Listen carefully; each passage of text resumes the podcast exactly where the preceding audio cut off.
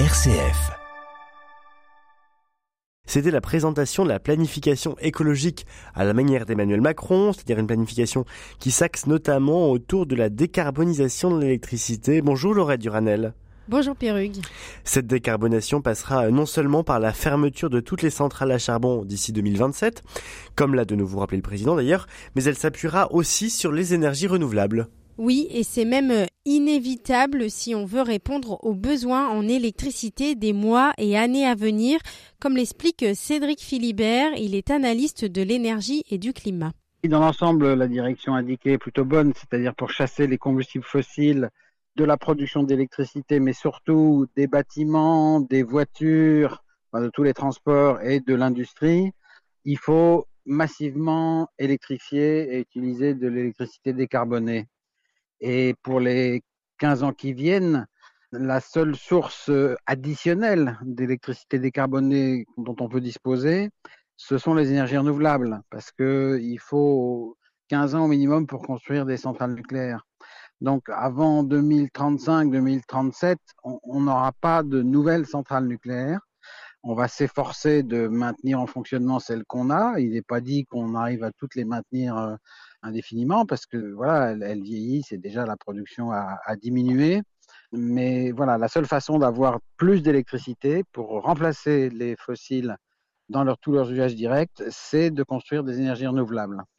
Hier, euh, la ministre de la Transition énergétique Agnès Pannier-Runacher a apporté des précisions. Elle table sur le doublement chaque année de la production en matière photovoltaïque et en biogaz. Elle vise aussi la stabilisation de la trajectoire d'éoliennes terrestres sur le rythme 2022 et l'accélération des éoliennes marines pour pouvoir lancer un appel d'offres majeur d'ici début 2025. Des objectifs flous un peu en deçà de ce qui avait été annoncé de prime abord la semaine dernière. Ils sont en tout cas largement atteignables, mais encore insuffisants d'après Cédric Philibert, qui est aussi auteur du livre Éolienne, pourquoi tant de haine? C'est atteignable, mais surtout, je pense que l'objectif pour l'éolien terrestre est, trop faible en réalité. On est revenu à l'objectif qu'il y avait avant, qui est déjà dans la programmation pluriannuelle de l'énergie depuis des années. On n'a pas du tout amélioré cet objectif c'est pas vraiment un progrès, c'est un moindre recul, je dirais. On a environ 10 000 mâts en France. Il y en a 30 000 en Allemagne, qui est un territoire plus petit. Et en fait, il faudrait doubler le nombre de mâts pour pouvoir tripler la puissance et quasiment quadrupler l'énergie avec des éoliennes euh, plus grandes, euh, plus modernes, plus puissantes et qui auront un facteur de charge euh, plus important parce qu'elles auront des pales plus longues et donc elles profiteront mieux du vent. Alors ça c'est pour les éoliennes. Pour le photovoltaïque, est-ce que les objectifs sont là aussi insuffisants, Laurette? Oui, c'est en tout cas ce que pense Daniel Linco. Il est directeur de recherche émérite au CNRS et spécialiste de l'énergie solaire. Même si ces annonces sont un signe positif, il estime que cette ressource illimitée devrait être exploitée de façon plus soutenue, ne serait-ce que pour rattraper le retard déjà pris par la France. Vous savez qu'aujourd'hui, on juge l'entrée des énergies renouvelables au taux qu'ils ont dans l'électricité. En France, c'est autour de 4%, 4,5, 4,6%. Et en fait, vous avez de nombreux pays qui sont maintenant largement au-dessus de 10%. La moyenne mondiale, je crois qu'elle est à autour de 6% l'Europe est un peu plus élevée et la France est vraiment en queue de classement. Et ça, c'est une réalité. Maintenant, elle n'est pas du tout fixée dans le marbre, comme on dit, c'est-à-dire que ce que j'espère, c'est que quand on va commencer à implanter ou à développer les énergies renouvelables en France à grande échelle, eh bien, on aura aussi un effet d'accélération. Pour rattraper ce retard et atteindre ses objectifs, le gouvernement devra donc mettre la main à la poche car le financement est encore trop faible pour les énergies renouvelables et notamment solaires, d'après le chercheur. Si on compare au financement euh, qui est impliqué dans d'autres technologies. Je pense au niveau du nucléaire, il y a un, décalage qui est important. Donc euh, il y a un retard au niveau financement, il y a surtout un retard au niveau industriel, c'est-à-dire que pour l'instant les panneaux sont fournis clé en main pratiquement essentiellement par la Chine. Donc c'est un des soucis qui est important, c'est d'essayer de, réindustrialiser euh, au niveau de la France, de l'Europe, de faire en sorte qu'on soit capable de fabriquer des panneaux solaires. Alors il y a des grands projets qui sont en train de se faire du côté de Fos-sur-Mer, dans l'est de la France aussi, avec des usines qui vont être capables de faire 5 gigawatts par an. Donc on commence à, réindustrialiser. Alors, c'est pas quelque chose de simple, mais c'est vrai que les financements doivent être à la hauteur des enjeux.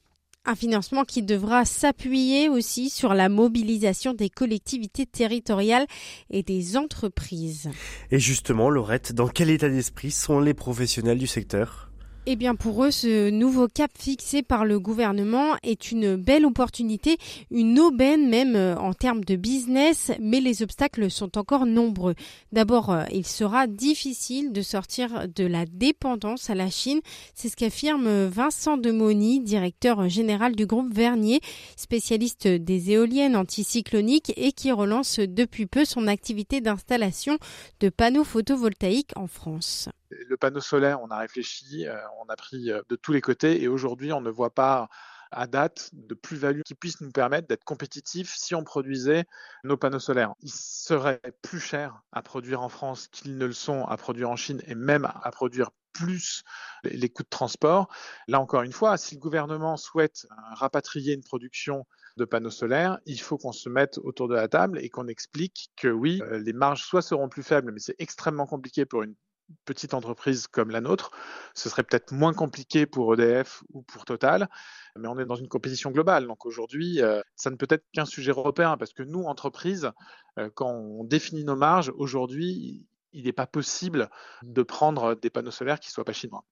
Quoi qu'il en soit, pour espérer augmenter la part d'énergie renouvelable, il faudra surtout de la main-d'œuvre, une main-d'œuvre encore trop insuffisante comparativement à la demande, comme le constate Vincent Demoni. Ce qui est clair, c'est que euh, dans la filière euh, solaire, c'est une chaîne de valeur qu'il faut savoir maîtriser.